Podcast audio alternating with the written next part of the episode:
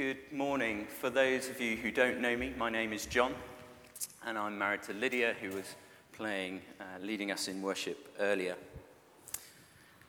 At the beginning of uh, last summer, I got married to Lydia, in fact. It was only in June. Our wedding was the most wonderful day of friends and family coming together to celebrate our marriage. But it wasn't until the following morning when I was sat at breakfast with my new wife that it dawned on me that life had changed. This was new. Life was never going to be the same again. And after five solid months of marriage, I can confirm that life has not been the same. Some of my old bachelor ways of living have, well, been updated. For example, my ultra, ultra convenient floor drobe has been replaced with a wardrobe. Apparently, you hang things up these days. My life and my rhythms have been changed. They have adapted to a new way of life. Life is new. And John uses this image of marriage in our passage in Revelation. He points, he uses it to point towards what the kingdom of God will one day look like when it comes in all its fullness. The new heaven and the new earth will be like a bride coming down out of heaven, he says. And it will be new in every possible way. In fact, newness itself will be made new. It is that revelation I experienced at breakfast that day following my wedding, but on a totally different level. Humanity will not merely transition from one phase of life to a new phase of life like I did, from pick, putting clothes on my floor to putting them in a wardrobe. No. What God is doing is something completely new. He is renewing all things. As God Himself declared in our passage, He who is seated on the throne said, I am making all things new.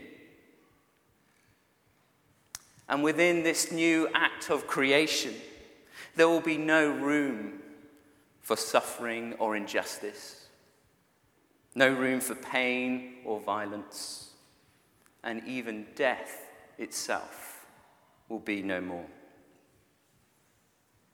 It is the most awesome and wonderful image anyone could imagine full and complete wholeness and peace.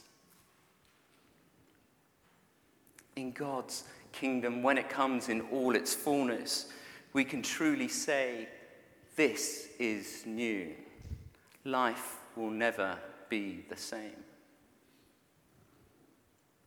But here's the snag.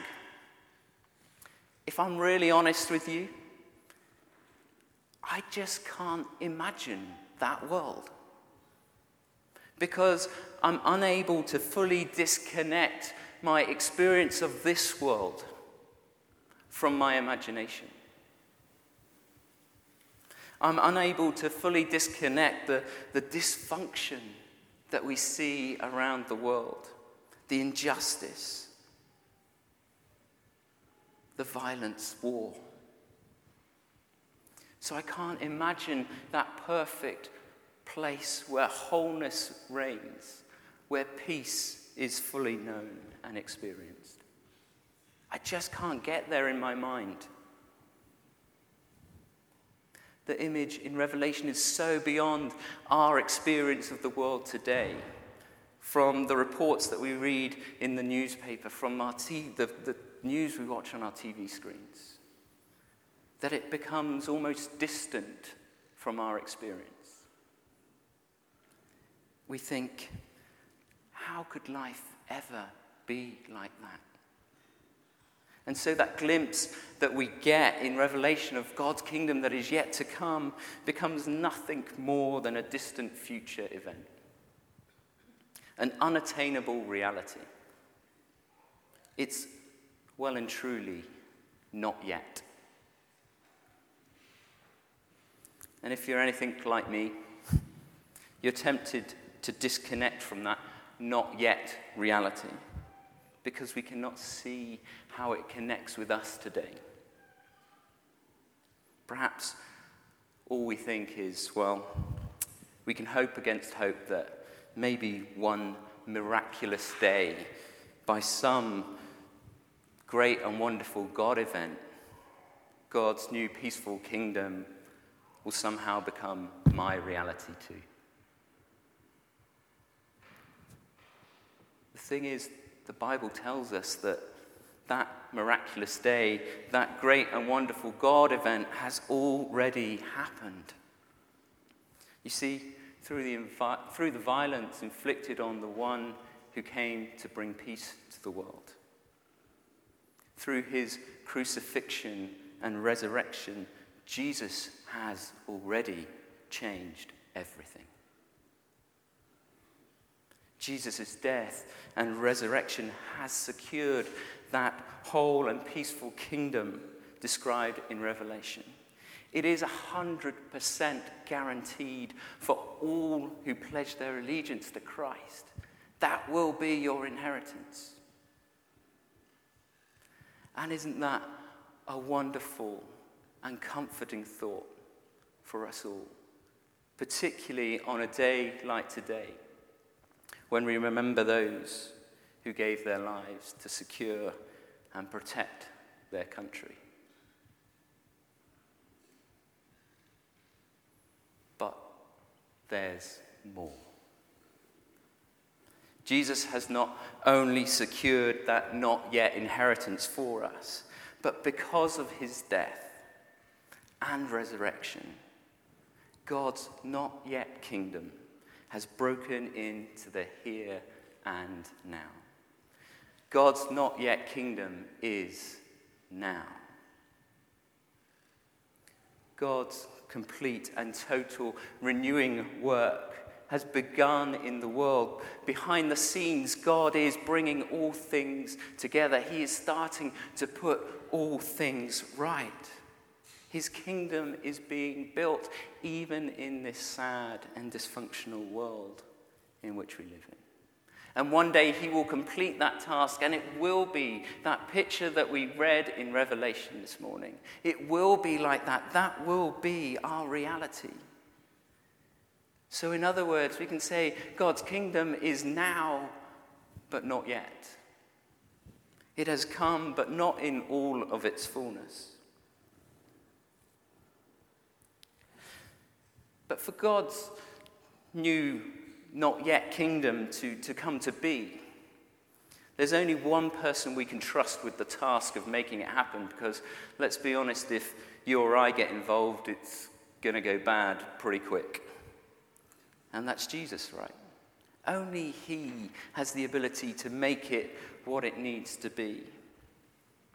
Humanity, we have literally zero chance of creating the world that peaceful kingdom that we've heard described in Revelation. But here's where it gets exciting. Almost unbelievably, God invites us to join in with Him in building that peaceful whole kingdom. He invites us as we are God has chosen his church, God has chosen his people to be his kingdom representatives, to be his kingdom ambassadors, if you like. And as representatives, he calls us to live out his kingdom, to live his way. As the strapline of the college that I studied at says, to live like the kingdom is near. So, the question this morning for all of us is are we willing to play our part, to join in with what God is doing in His great kingdom project? A couple of weeks ago, I was in Uganda and I had the privilege of spending 72 hours in Morobe refugee camp. It was an incredibly difficult and challenging 72 hours, and I could tell you many stories of what life is like there. Uganda is home to over 1 million South Sudanese refugees, and there are 2.5 million South Sudanese refugees in the world. Alex and Harriet are two pastors who were in South Sudan and they fled uh, to Uganda. And this is their story. We've got a short video. It was July 9th, 2016, when the war started in South Sudan. It was a Sunday. We saw the vehicle carrying soldiers. We had gunshot all over the place. Bullets were running over the roof. And I remember one of it even hit the water tank and water was flowing off. There was no time we had to leave the church and go to somebody's house. We had to hide ourselves under beds until the rebels they came and told us we are giving you only 30 minutes to leave this place. Every people within the town left all their properties. They had to run for their life because on that very day, very many people were killed within the town, and you can see dead body everywhere. When we were brought here, we were dumped in the bushes, and there were very many people here in the camp living under the trees. So everybody was traumatized, including even the children. They were asking, Mama, we need to, to go home because they are under trees. They are seeing that they are not in their houses. But we could not forget our members in church. I called all the pastors coming together to sit down because people are traumatized. Then we decided to plant the churches very quickly so that we can encourage people with the word of God. So we started fellowshipping under trees, encouraging them, give them a word of comfort and support and encouragement. We have seen that it is very much important to talk to our community about reconciliation. Like we are coming from different backgrounds.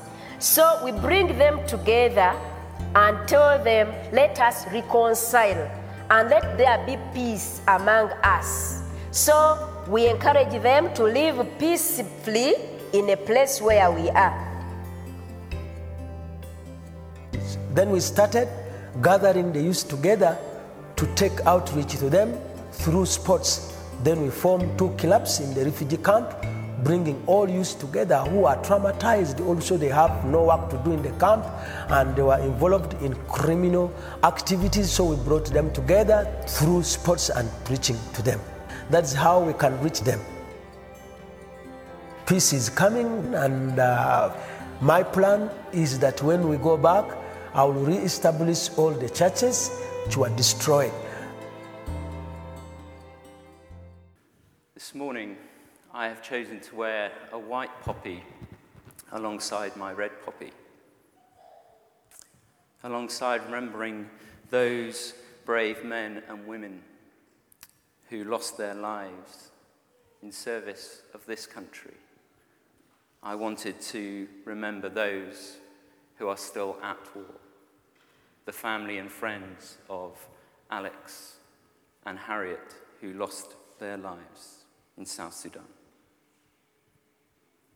And the white poppy is a symbol of remembering all who have lost their lives in war, both service personnel, and civilians across all wars throughout the whole of human history.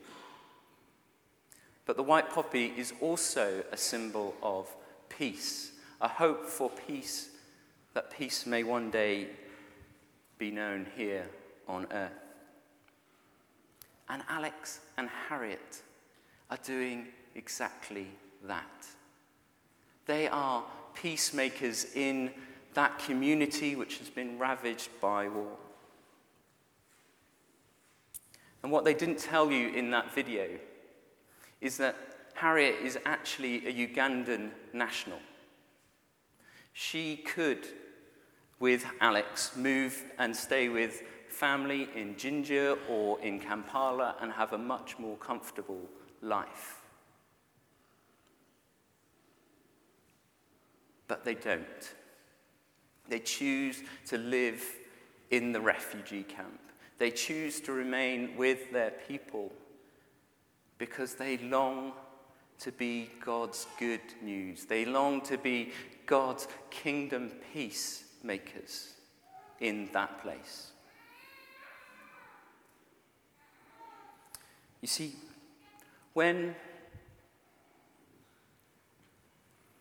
we, we are all invited to join in, and, and when we do join in with God, when we pray, when we seek his kingdom to be made known here on earth. It's like this we are standing with one foot in this sad and dysfunctional world, but with the other foot, we are stood in God's not yet perfect, peaceful kingdom. And we bring the latter to bear on this broken and hurting world.